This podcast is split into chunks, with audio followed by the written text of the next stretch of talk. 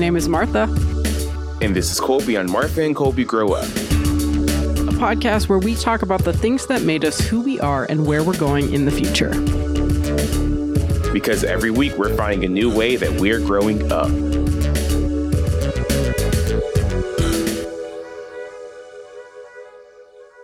Hi, I'm Martha. And this is Colby on Martha. Nope. Yeah, Martha and Colby Grow Up. We're, we're leaving that in. yeah, let's leave it. this this is the podcast called and Colby Grow Up. a podcast where 20 somethings navigate life apart together. Welcome back. Wow. Yeah, it's it's been a while. We we have been over on our other show, the Four Nations Report. Um, promo. You can certainly listen to that. We're up to episode 10 in our rewatch by the time this one comes out. So that's exciting. It's been fun. But we're back now. And with another question of the week. Colby, what's the question of the week? What is the last song you added to a playlist on your streaming service of choice? Good question. Um, I use Spotify as my streaming service of choice.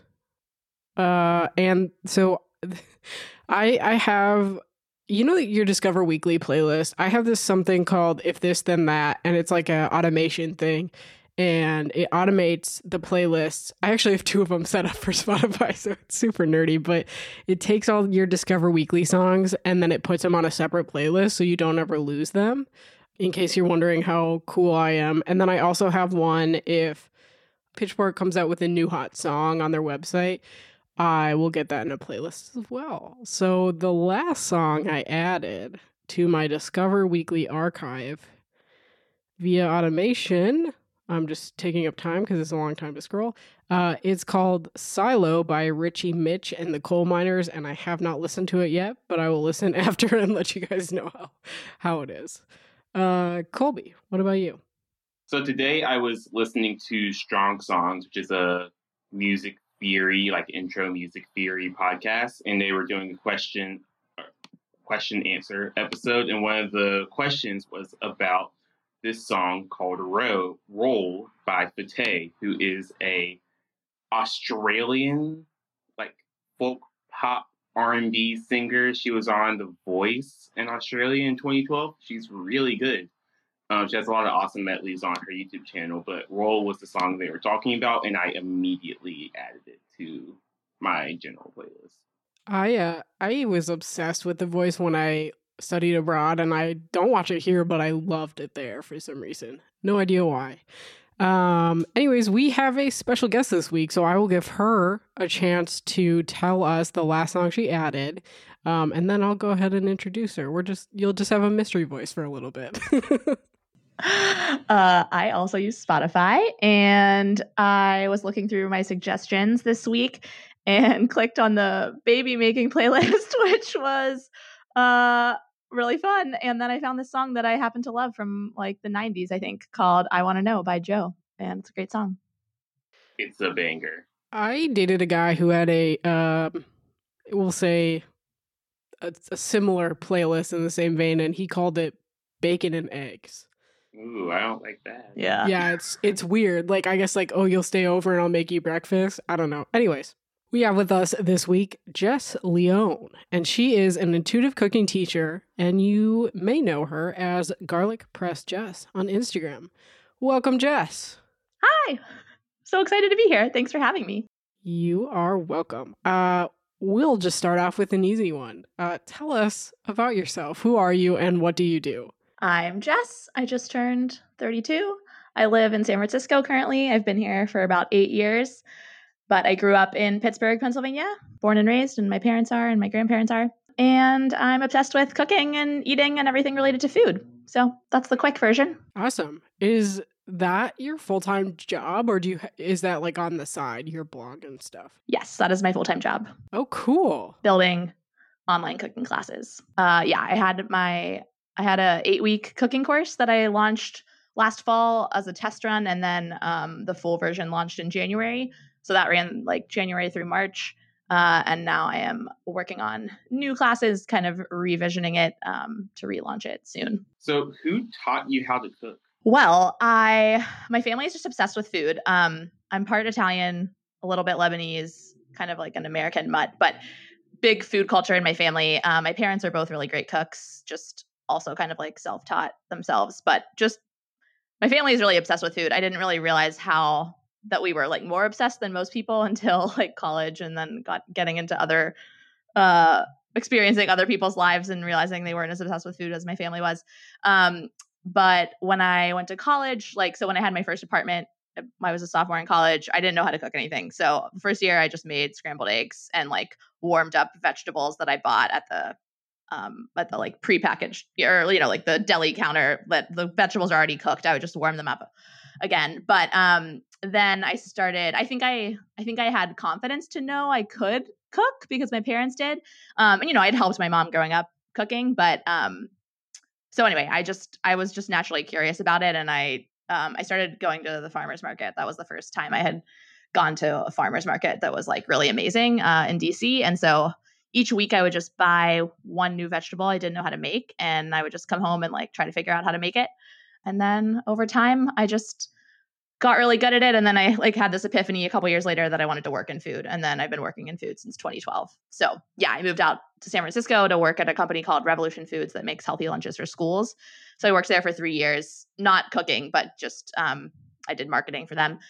And then um after three years there, it just wasn't exactly what I wanted to do. And I was like, maybe I want to be closer to the food. So uh, I quit that and went to work on a coffee farm in Hawaii for three months just for a little adventure. Um, and then I just kind of started doing all kinds of different jobs to figure out what I really wanted to do next. Um, so then I kind of, I would say, got my like 10,000 hours in cooking. Um, I worked for a bunch of caterers. I was like babysitting and trying to teach kids how to cook. Um, then I was personal chefing for families. Then I was teaching cooking classes at people's houses. And then my roommate moved out, so I would teach cooking classes at my apartment for like corporate groups. And then the whole time I kind of wanted to build this like curriculum of how I would teach somebody to cook, just basic. Like I just want to get normal, busy people who are working to be able to cook simply at home. Um, so I always wanted to make this curriculum, and then but I realized I just wasn't doing it because I was doing all these all these odd jobs. Um, and so finally around last year, I was just like, you know what, I'm just going to focus on this and um, be able to sell it online. Then I can reach a lot more people and hopefully impact, help more people learn how to cook. So, yeah, that's the quick overview. Cool. You're speaking my language because I'm I'm 26 and I feel like I should have an okay grasp on cooking and I and I do, but then I feel like I make Colby stop that. um Colby shaking his head, but uh no, listen, sometimes I do, but sometimes I just like totally fuck up. Like a few weeks ago i was i was i i sometimes i do those food boxes so like home chef blue apron whatever. Yeah. and i got a food box and it was like okay cook the chicken so fry in the pan for a little bit then you're gonna put it in the oven. Or maybe it was just fry in the pan. I i don't remember. Um but i i simultaneously burned the chicken and it was still raw. And i was Yeah. i like almost cried. I was like this is something I should be able to do. And I have not been able to figure out the best way to cook chicken. I just don't know how. Uh, so that's a two part question. One is, what's the best way to cook chicken? And then two is, what's your, I guess, like advice for someone like me who doesn't really know what they're doing but just wants to eat well? That's maybe like a really big question. So. No, that's okay. Well, honestly, that's why I'm doing what I do because I don't think there's a like one place you would go if you're a beginner and you want kind of like you know, of course you can Google anything, you can look up and watch anything on YouTube for a specific question, but if you like want kind of like a a like a broader overview of like what should I be making that's easy? What should I be making that's healthy? Like what are give me like some guidelines. Like I don't think there's one place to go to get you know, a more holistic, like beginner's guide to cooking of how do you start and get into this. So that's actually what I kind of want to build, um, what I'm working on building. Yeah, because I want to, for me, um, in my life, generally, I'm like very much a rule follower and like a planner and like a processy type organized person. But for some reason in the kitchen, it's just like my free zone where I'm like creative and it's just like really enjoyable to me. And I love trying new things and like not following the recipe exactly. And for some reason, it's always been that way for me, I guess. Um, and so I really want to help people kind of get away from having to follow the recipe exactly and like know how they can eventually start to be creative with it, but also like understand the fundamentals so that you know how to cook the chicken correctly and like, you know, because the recipe is just words and like it doesn't you know it's it's hard to translate that exactly into your own kitchen um and also recipes don't give you like if this happens you should do that or like if this goes wrong you should do that you know like there's a lot of stuff that gets lost in a recipe i think and so that's why i really want to help people understand the fundamentals so that they can change it so um to answer your chicken question um was it was it a chicken breast chicken thigh Boneless, skinless chicken breast. so, um, first of all, that's the hardest kind of chicken to cook well because it's the driest. It has no skin or anything on it to protect it and keep the moisture in. yeah, and I know like it's it's it's common, it's easy, it's like what everybody makes, but to me, it's like actually ho- like it's hard to get that right. Interesting. Okay. It's super hard. So it's actually not what you really want to start with as a beginner. It's also like leaner, so it has less fat, right? Um, so fat is what kind of keeps moisture in and also keeps flavor in. And if if the meat has more fat, it's actually well, depending on what it is, but it's like more forgiving. Um, so I would say so. The other thing is, if you think about different cooking methods, like in a pan, um, it's like vaguely called sautéing things in a pan. Um, it's a very kind of aggressive cooking method. It's just like it's very hot. And so there's like higher chance that you're going to burn it. Um, it also, you know, if the lid is off, then the heat is escaping from the top. So you're only getting heat just right where the pan is.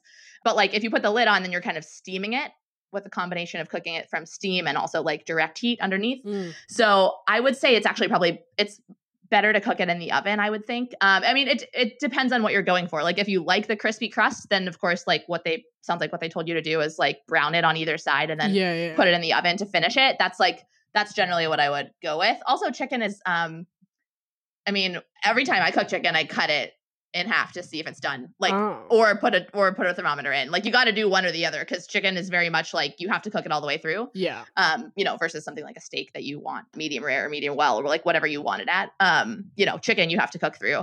So um, I could continue. I can talk for a long time about No, please do. about anything you want to know about, or I mean, about any topic of food. I will I will go on forever. I'm learning so much right now. Um, so when I teach people how to cook, I usually start with chicken thighs. Um, I Mm, because yes. those those also to me have a lot more flavor. Um, they're also much more forgiving. If you overcook them, they don't dry out. Uh, I mean, you know, to a degree. Like, of course, if you you know annihilate them, then they will dry out. But um, generally speaking, they are easier to cook.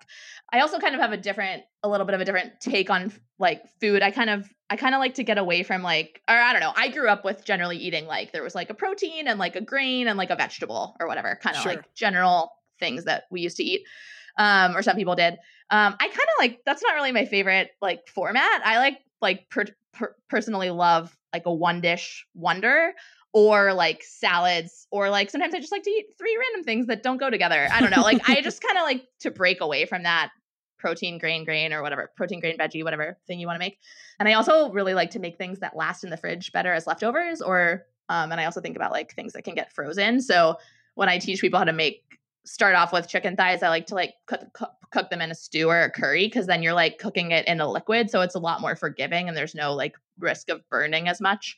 Um, and you kind of simmer it in the sauce and then you like get the flavor going everywhere. That didn't really answer your question, but So, I, I do make a good soup. what what do you think is the biggest hurdle or the most common hurdle you see when you're teaching beginners how to cook? It's a great question. The thing that I like to uh, encourage people is that I like to get away from the idea of right and wrong in cooking because there's actually a ton of different ways to do something. There's a ton of different ways to make something taste good. There's a ton of different ways to cook things. It's really about like what you like and you're kind of like, what do you have on hand? What equipment do you have? How much time do you have? And I also want to get people to think about like the only right answer to me is if it tastes good to you does it taste good to you or does it not taste good to you? Um now obviously like yeah you can burn something you know you can but that's really you could you can undercook it. But like other than those two kind of extremes um i think i like to encourage people to like taste and adjust which if you're new to cooking then it's hard to like really know how to do that or maybe you're not used to doing that. But i really want to empower people to be confident that they can trust themselves and like really your taste buds should guide you and then a little bit of cooking knowledge i think you can go a long way I made a grilled cheese the other day and I was following Bon Appetit's recipe and it said use salted butter on top of the mayo. So it was like salted butter in the pan and then mayo on the bread. And it was just like way too much salt. So Oh, okay. Interesting. Yeah. I, I think that I mean like I think that was my fault. It said unsalted, but I only had salted. So No, I mean salt salt is also another way you can definitely go wrong. So obviously if you oversalt Okay. it, like there's not really a way to go back from that. So salt is one of the key things to learn and practice. I mean like I'm familiar with the salt, fat, acid, heat oh, yeah. cookbook or whatever. Is that kind of along the lines of what you teach, sort of thing, or something different? I love that cookbook and I love Samin, the author of that. Yeah, it's a great, it's great for like kind of the theories and her section on salt and yeah, her I mean all of the sections do explain kind of the fundamentals.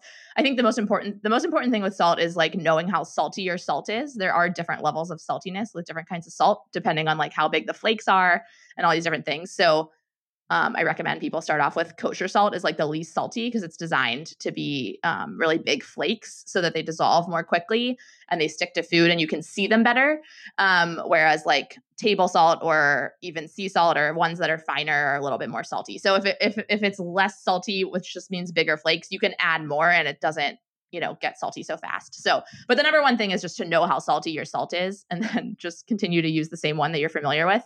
Um, and then just yeah, like like you said, thinking about how many salty ingredients are in the dish. And so just being aware that if there's more than one salty ingredient, you might be at risk for over salting And I think the thing is to just be aware of that. And if you're if you're not super confident in your ability to salt, then just always start with really let not a lot of salt and then, you know, add slowly, slowly, slowly and keep tasting it as you go so you can get to know your salt and get to know how it affects your food. I feel like I misunderstood salt on the other side until I started watching a bunch of cooking shows and they're like, all right, it's time for a pinch of salt. And then they grab a fistful of salt and Yeah. throw it on their food. I was like, in what world is that a pinch? Yeah. Um, and I, and I started realizing, one, what you said, like a flakier salt. We switched from using table salt when we were like preparing to a Himalayan pink salt, Oh, nice. which is a bit of a Yeah. flakier salt. Well, aren't you better than me? I like cook- I really like cooking. it a hundred percent changed how like what my food tasted like. Wow. Yeah. What is one cookbook you have either loved recently or typically recommend? I mean, like, are you familiar with the Alison Roman drama? Like, wh- what's because my dad, I was over at my dad's house and he's like, he she can't go wrong. I love all of her recipes, but I'm like, well, she made these kind of big statements. So curious to hear your take on that and like the cookbook drama world. I guess Oh if my there gosh. is Can you explain the cookbook drama Oh, world? Because oh my gosh. I've been keeping up with like the Bon Appetit drama, but Oh yeah, that's a new yeah, that's new drama too. So there's a lot of cooking drama, I guess. Yeah. Let's talk about the cookbook drama. yeah. Do you want to take that, Jess, or I can quickly explain it? So Alison Roman, I was always thinking of her as like the current it girl of food right now, or previous to a few um, about a month ago. Um, so she's the it girl of food. She went really viral on Instagram. A lot of her recipes were getting dubbed the blank. So she started out with the cookies, then she had the stew, then she and then everybody just started calling anything she made that went viral like the thing. So yeah, she had two cookbooks. Her second one came out this year. Um, wrote for the New York Times, Bon Appetit, and um, she she's been, I mean, she's been making huge interview rounds. Um, I should say, I'm, I mean, I follow all this stuff relatively closely, so I was reading a ton of her interviews. She was on all the podcasts, all the you know interviews, and she did an interview, I think, in mid May. Is that when it was? Yeah, mid May. Um, and she basically, I don't, I don't know what the exact term is, but like made some rude remarks about um Chrissy Teigen and Marie Kondo and how they kind of sold out in different ways in their businesses. And then, you know, so she was called out for criticizing two women of color, criticizing their businesses, criticizing other women in food. Um, and then, so then everybody started talking about her culturally appropriating different foods. And, you know, there was this huge like internet shitstorm um, frenzy over it.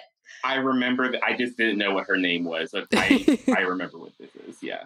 I guess yeah, she sort of came under fire for calling out these very two successful Asian women and people are like, "Yo, you can't do that. That's not good." And she sort of like made a non-apology and then she did apologize eventually. Yeah. Um this is like pretty recently. So within a couple weeks. And then it I don't know, the media cycle changed over and people forgot about her Sort of until yet until Monday. yeah, and it's like until other things happen. So, because I, I feel like my opinion as a non-chef, as someone who barely cooks, who almost considered getting McDonald's today. Nothing wrong with McDonald's. Yeah, nothing wrong if you want to eat it. But anyways, eh, my take is I feel like food is something for everyone, you know, and so I, I guess I'm curious, like this this very prominent white woman, how she sort of came in and sort of I don't want to say like slandered these two Asian women or and, and with the Bon Appetit stuff. Uh like that just seems like a bad look. So what's your take on yeah, what's your take on all that? I've asked that like three times, and then we just keep talking. So I'll, Yeah, I'll let you speak um, now. I mean, first of all, I think it's a sign of her privilege that she could sh- she could call out two Asian women and not realize that she was doing something wrong. Um, so I think it's wrong that she criticized them like that, and and especially that it was two Asian women. I think there's a lot of issues wrapped up in this. I mean, I thought about it for a long time and had a bunch of conversations with a bunch of my friends about it. Um, and I think there's a lot of, I mean, before everything that's happening now, like there were a lot of uh, a lot of issues there. Um, the conversation was also about it was about like making money in food. So it was about like Alison Roman saying, I would never like put my name on a product line the way that Chrissy Teigen did at Target and then, you know, make um, tons of dollars with like all this cooking equipment that people don't need, blah, blah, kind of like that kind of thing, something like that.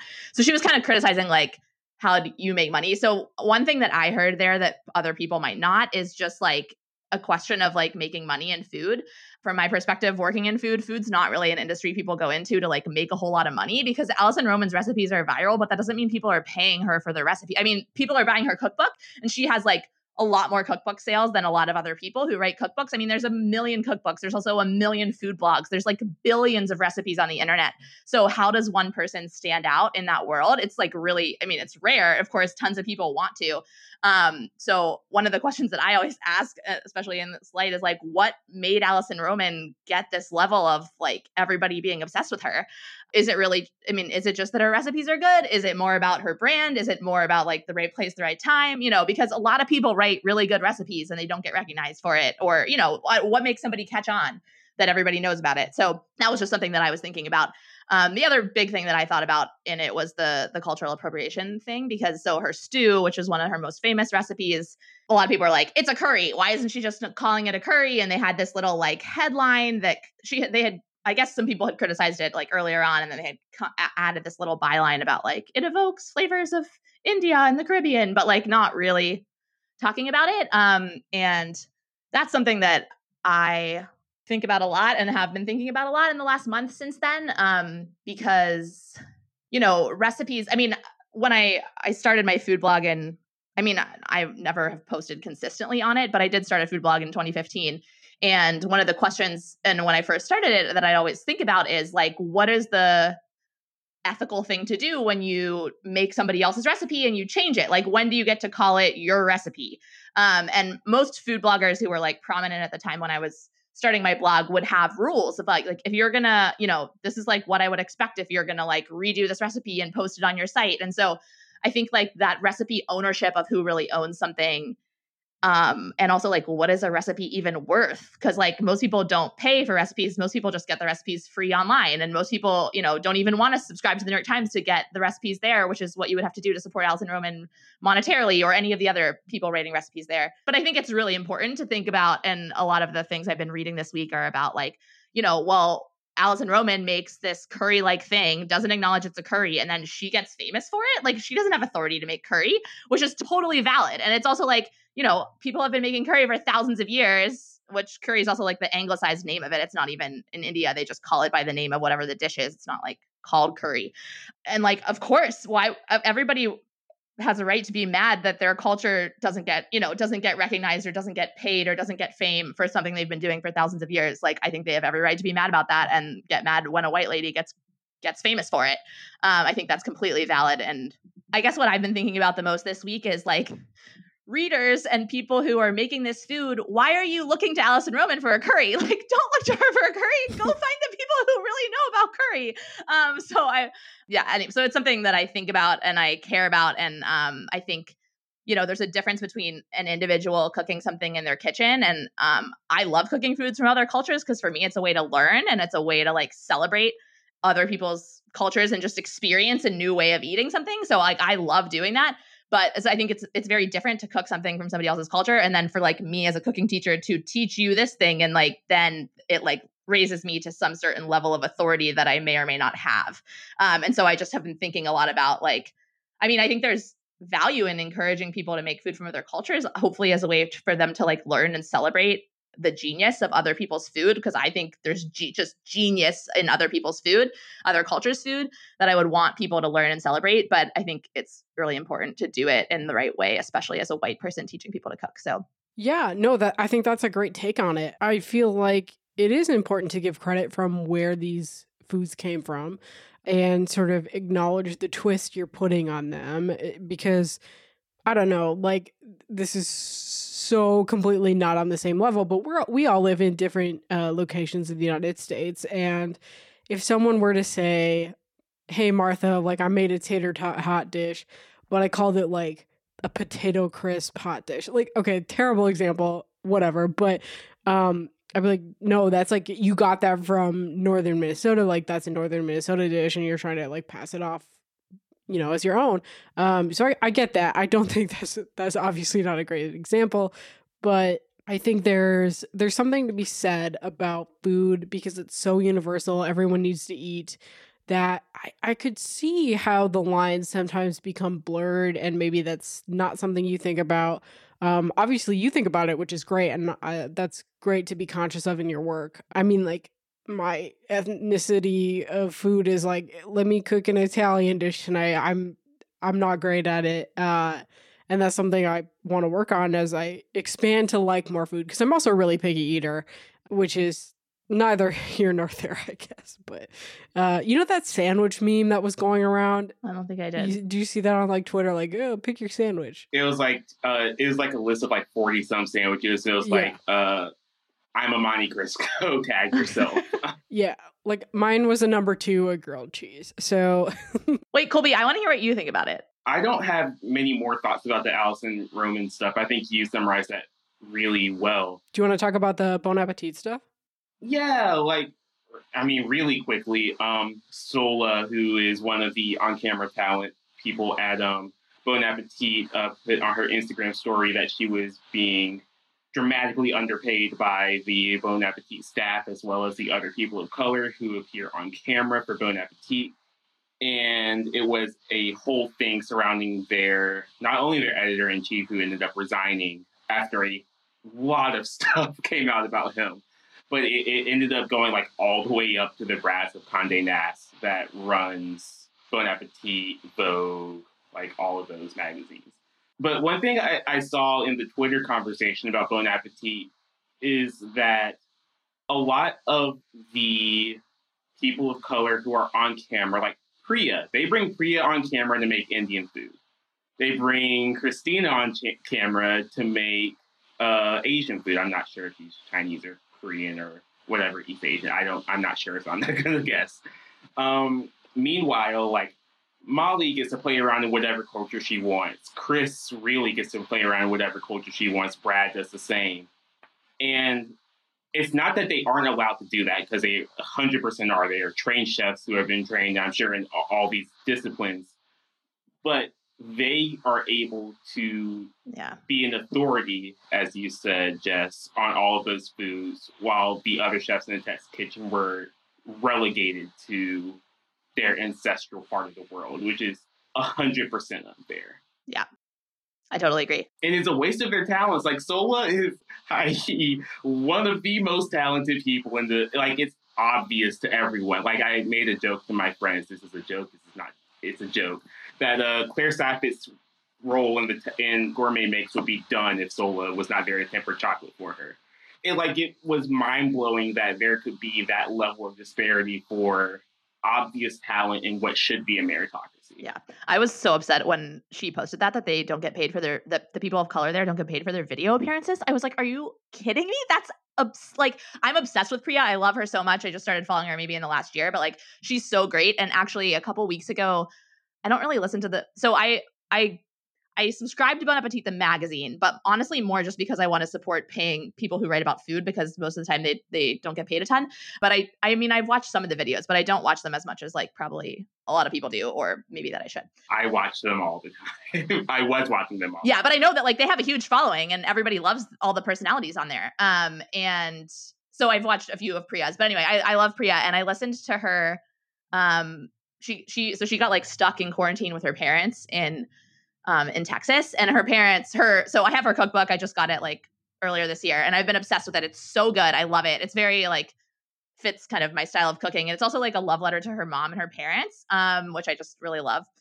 But uh the Adam Rapoport was interviewing her, the the editor in chief, um, interviewing her like about being stuck at home with her parents, and I was just like, the interview rubbed me the wrong way so much because he, he first of all, it seemed like he didn't really know her, and I I didn't know how to take that because I was like, aren't you like don't you guys work together? Like, shouldn't you like know each other? Like, I, just it felt like he didn't know her. And then the other thing was he was asking her, so he asked her like, so you know they were kind of talking about like her being in her childhood bedroom with her parents, whatever and he said something like, "Well, is your family like a chicken family or a fish family?" And she's like, "My family is a vegetarian family." Like, hello, Yikes. you know, a lot of people from India are vegetarians. Like, and he just was like, he didn't under, he did not comprehend this at all. And he asked her like a follow up question, like, "Yeah, but like chicken or fish?" She's like, "We're vegetarian." I just like he, I, I was so upset. I was really mad about it. I was like, he's so I just I couldn't take it. I was really upset. So it so it, I was less surprised when I saw that stuff come out because I was like, "F that guy."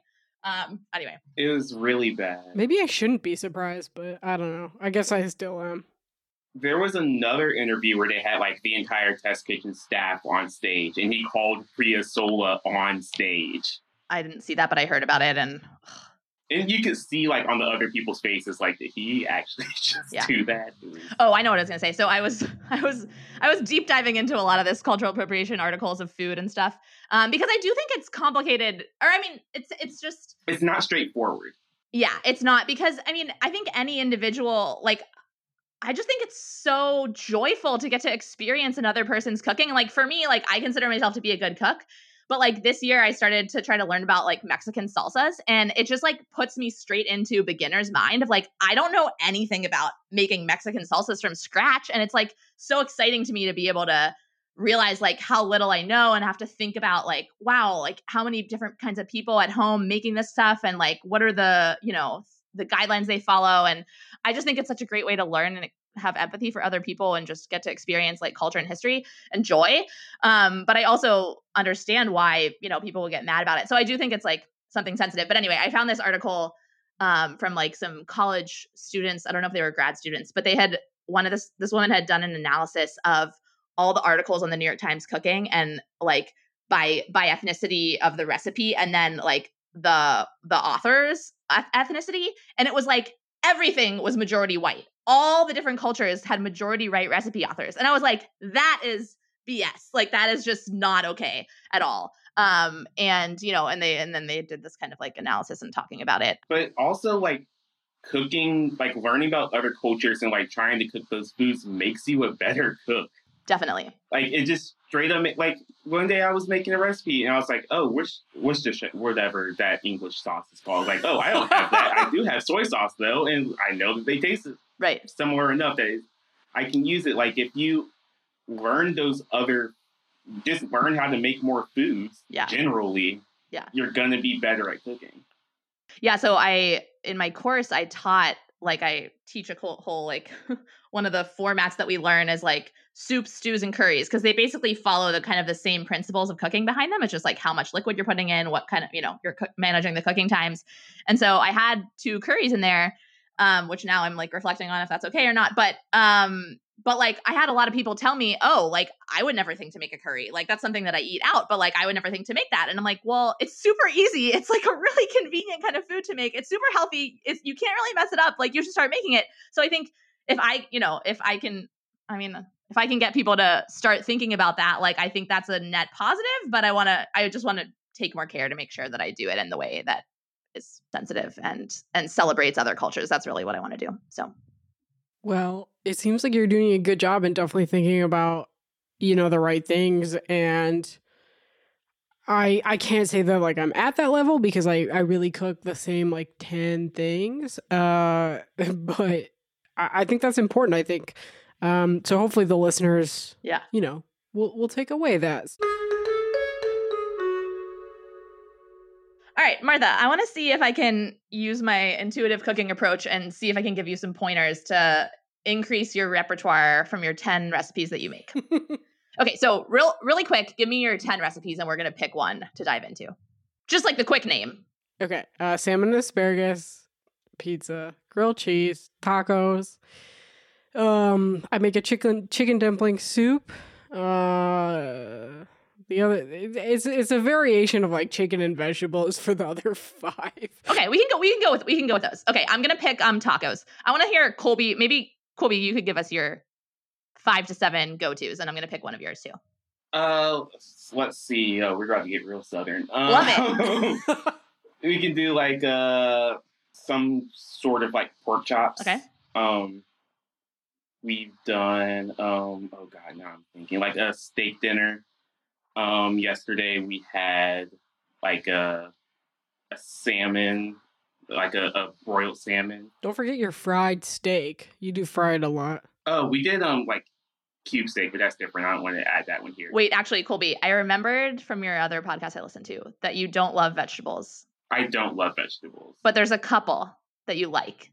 I'm getting there. Actually, yesterday I went to a I went to a burger place and I did not take anything off the burger when I ate it. I'm Oh, getting okay. there. Wow. Okay, wait. I might actually change my tactic for you though, because I know you're a good cook. So I might try to change my tactic to see if I can get you to like a different vegetable. So what? Tell me about a vegetable dish that you like, A Vegetable dish that I like, or a dish that Yeah. or like a vegetable you've eaten anywhere that you like liked a lot. a, a de- vegetable heavy dish that we do is just kind of like a, a hibachi stir fry with onions and zucchini Okay, cool. and that Okay. Great. Okay, I'm gonna pick my two. So Martha, I'm gonna do you first though. Okay.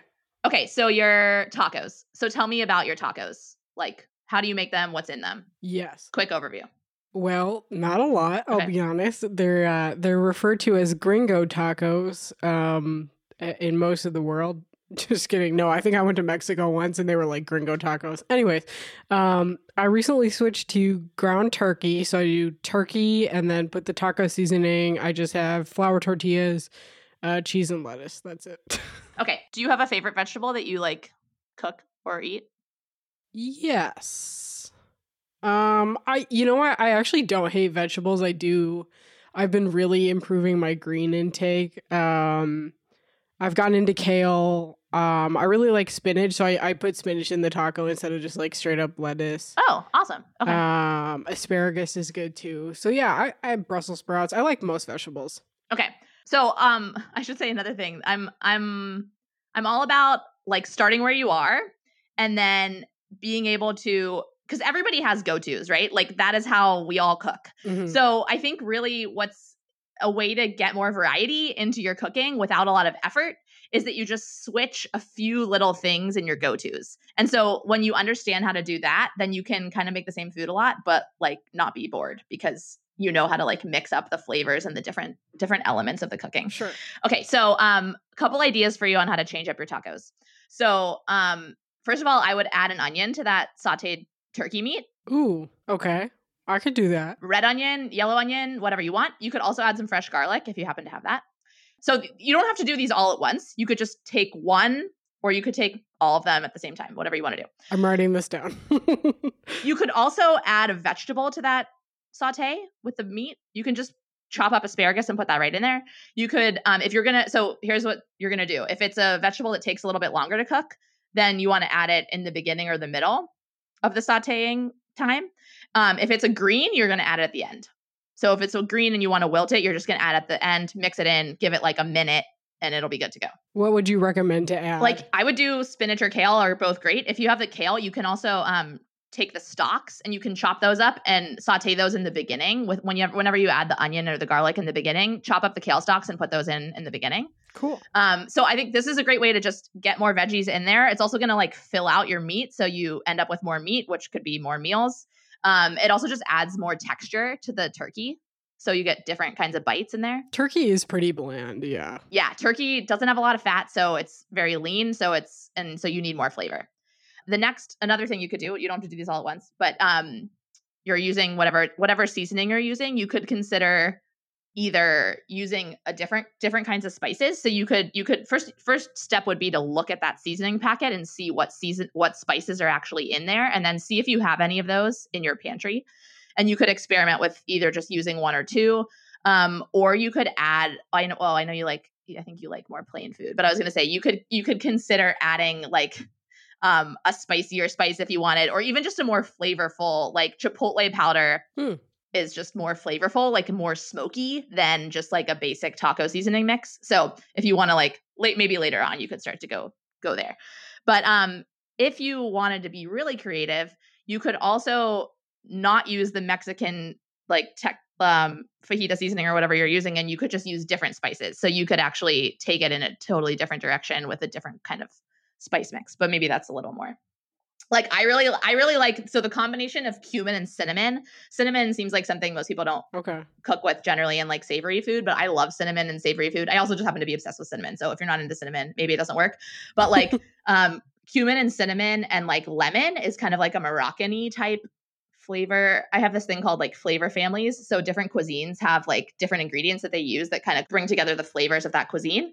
Um, and so I like to like use the same base ingredients, but then use the different flavoring ingredients from different cuisines, and you can make the same dish, but have different kind of go around the world with it. I love it. Um, okay, and then the last thing I would say, you could buy a salsa to add to that, put on top of your tacos. All right, that's the last step. I don't know. That seems scary.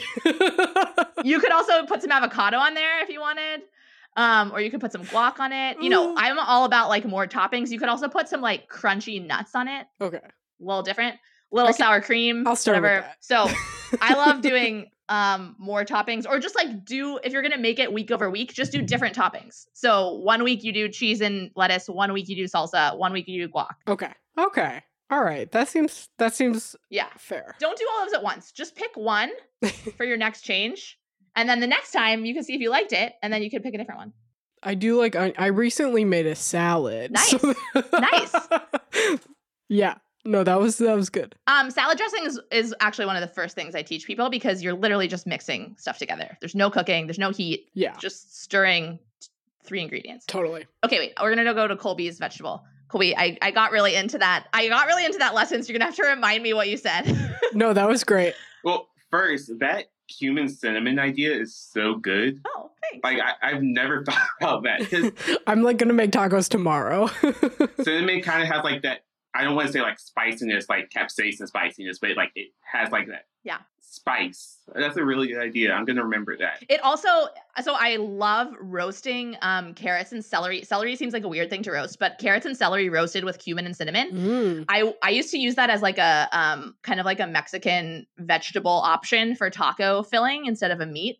Um, but you can take it if you add so like cumin and cinnamon are actually used in a bunch of different cuisines called um spice mixes. So you can then like take it Moroccan by adding some lemon and saffron or whatever. You could take it Mexican by adding salsa guac, whatever. You can take it in a bunch of different directions. You could take it Indian by adding like yogurt and cilantro and um you know whatever else. So it's like a good base. So I'm glad you like it. Thank you.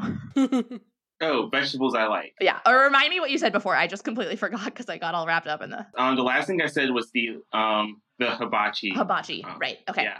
Um, okay. So tell me about that dish. How you make it? What's in it? So we cut. We normally do chicken. Sometimes we do shrimp. Most of the time we do chicken. We cut the chicken. We add salt, garlic powder, soy sauce. We've toyed with adding soy sauce in the beginning, soy sauce at the end. We normally do soy sauce Yeah. throughout. I think it normally tastes better that way. And then when the chicken's done, we take that off. I've learned I need to do zucchini first, start the zucchini, and then add onion. Um, the whole time those are going, we add most of the time the same spices there. Nice. Um, when that's done, we do the rice that we made yesterday. With um, we normally cook it in our grease that we save from like bacon and stuff like that. Yeah. Amazing. Love it. Uh, cook it with that, um, and then a scrambled egg over. I'm like visualizing my kitchen right now. Yeah, That sounds that sounds great. That sounds delicious. Yeah, put that in that pan over here. Um, when the veggies are nice and soft, how we like them. Um, I put the chicken back in that pan and add honey and lemon juice Yum. over there. Um, and then we move that all of the the meat and veggies into the uh, pan with the rice and egg and combine it. Love it. Love it. Um, okay, well that sounds delicious. Stir fry is and like yeah, sauteing things is just kind of the easiest, fastest way to make food. And um I love that method because you can kind of throw anything you want in there. Um it's but yeah, as a I think as a beginner versus more experienced cook, like you have to you know, you have to keep your eyes on it all the time and like manage the cooking times. And that's the hardest part, especially if you're using different ingredients like meat plus vegetables and then vegetables that cook at different times. So you obviously sound like you're a pro at that.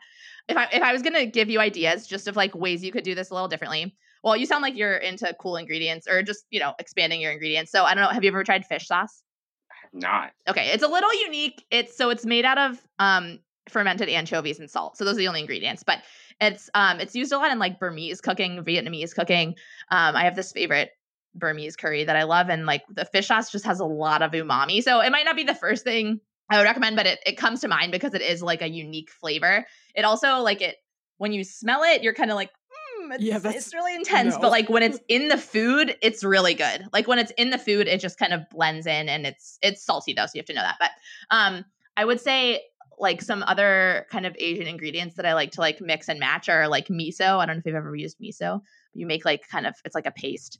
Um, Mhm. you can make like a sauce out of it um, with uh, like rice wine vinegar, which also might be like an interesting spin if you didn't want to use lemon or didn't have lemon one day and you had a little bit of rice vinegar. That would be like a good mix in.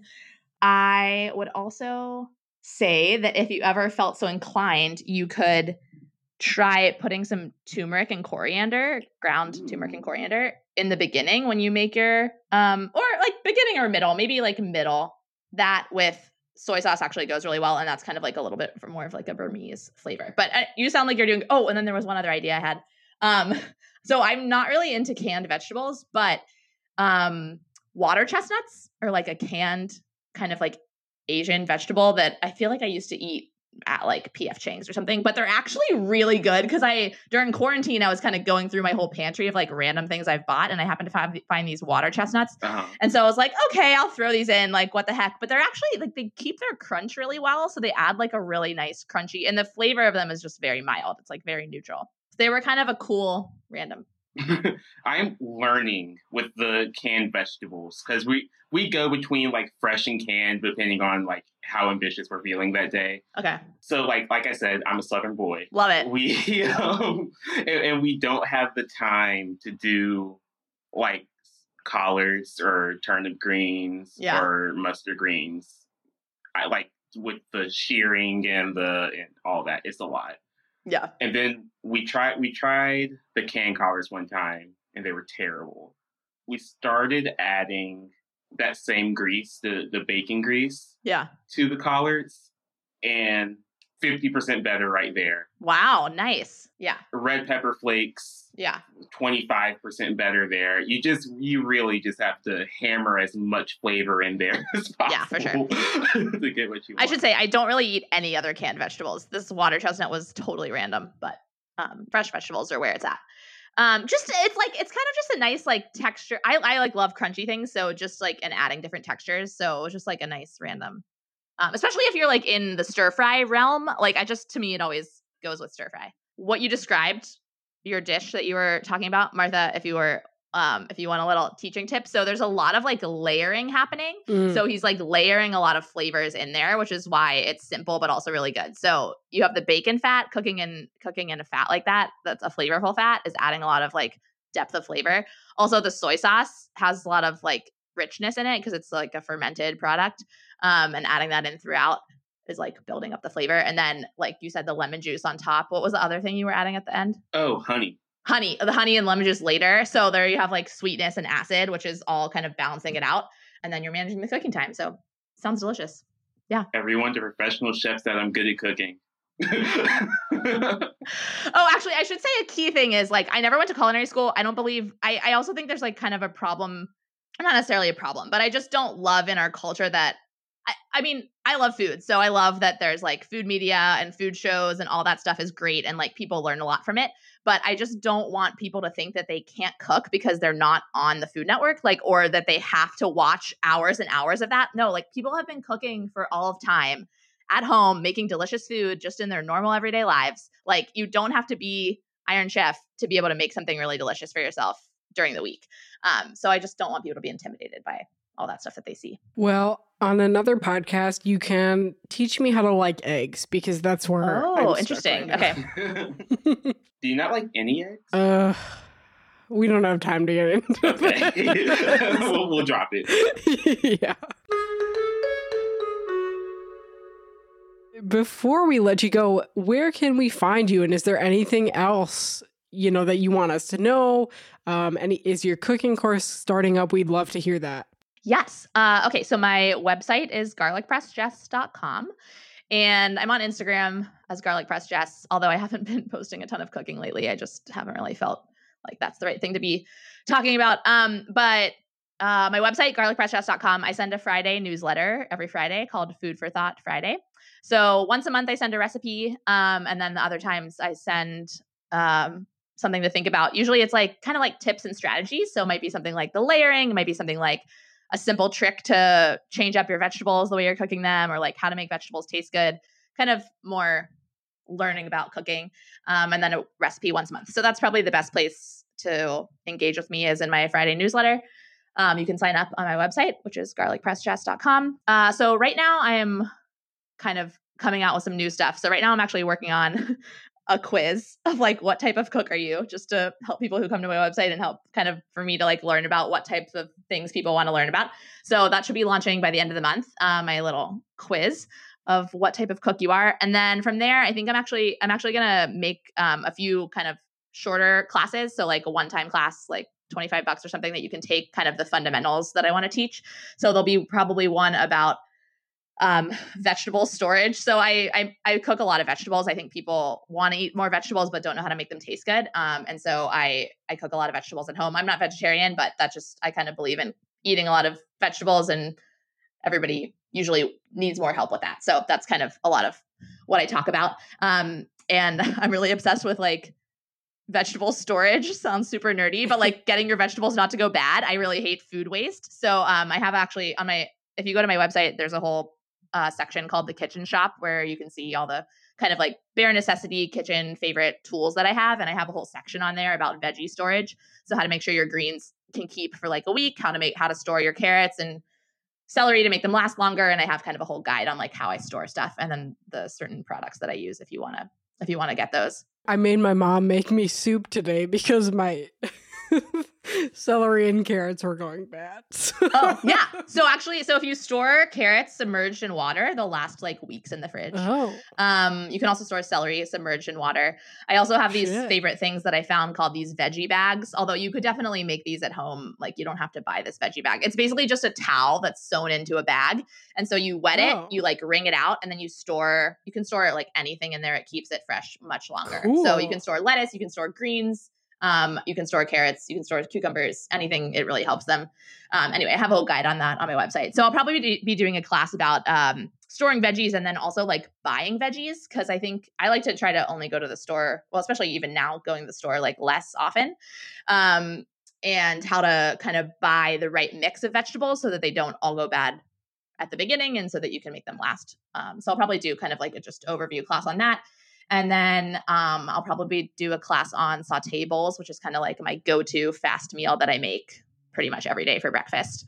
Um, so probably do a class on that. And then a shorter class also on setting up your kitchen because I think if you don't love your kitchen or if you just if your tools aren't really working for you then cooking's not very fun um, so i don't think you need a lot of stuff but it's just important to think about like a few things you could do to make your kitchen and your setup a little bit nicer so that it supports you and easier more fun cooking so anyway i'm going to have those shorter classes and then uh, that'll be just available on my website all the time for anybody to buy. And then um, in the fall, I will probably launch my next version of my longer course, and it'll be a little bit more focused on.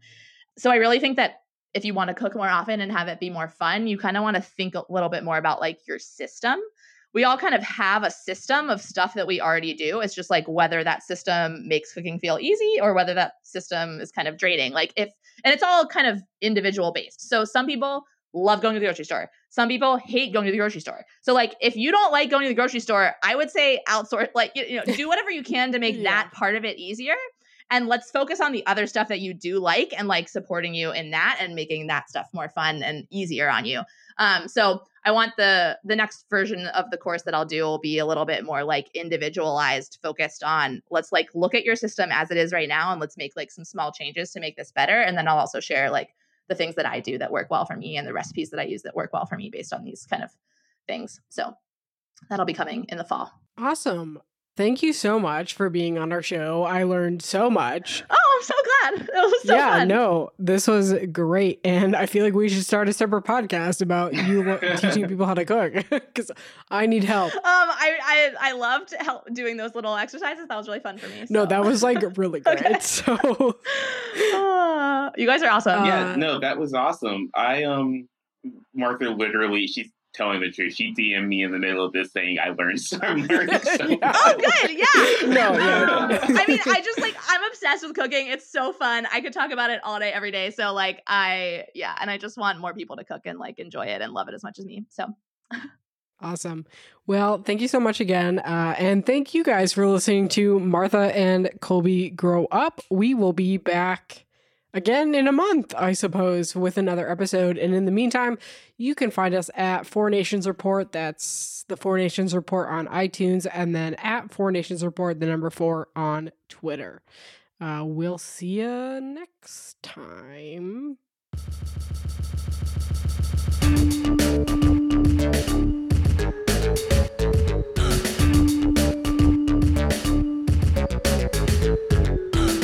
Find us online at www.marthaandcolby or on Twitter and Instagram at Martha and Colby.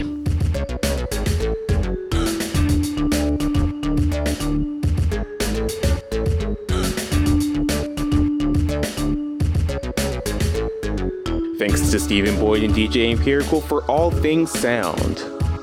Thanks to Jordan from Dreamful Podcast for the artwork. Shout out to Irene, even though you don't listen to this podcast.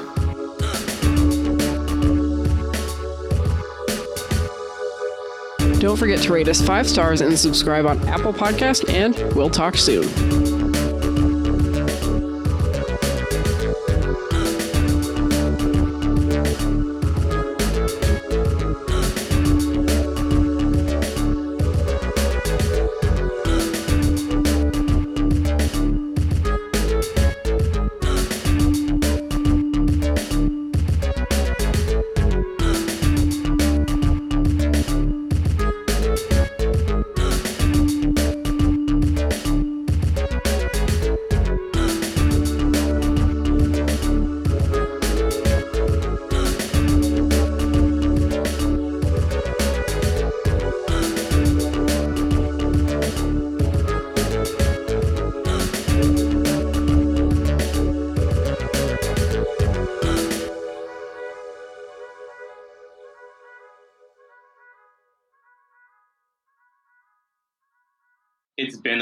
We still haven't learned how to end the podcast. We'll talk to y'all We, next we week. ended so Or, good no, on the other week, podcast, next though. month. We do oh so my goodness.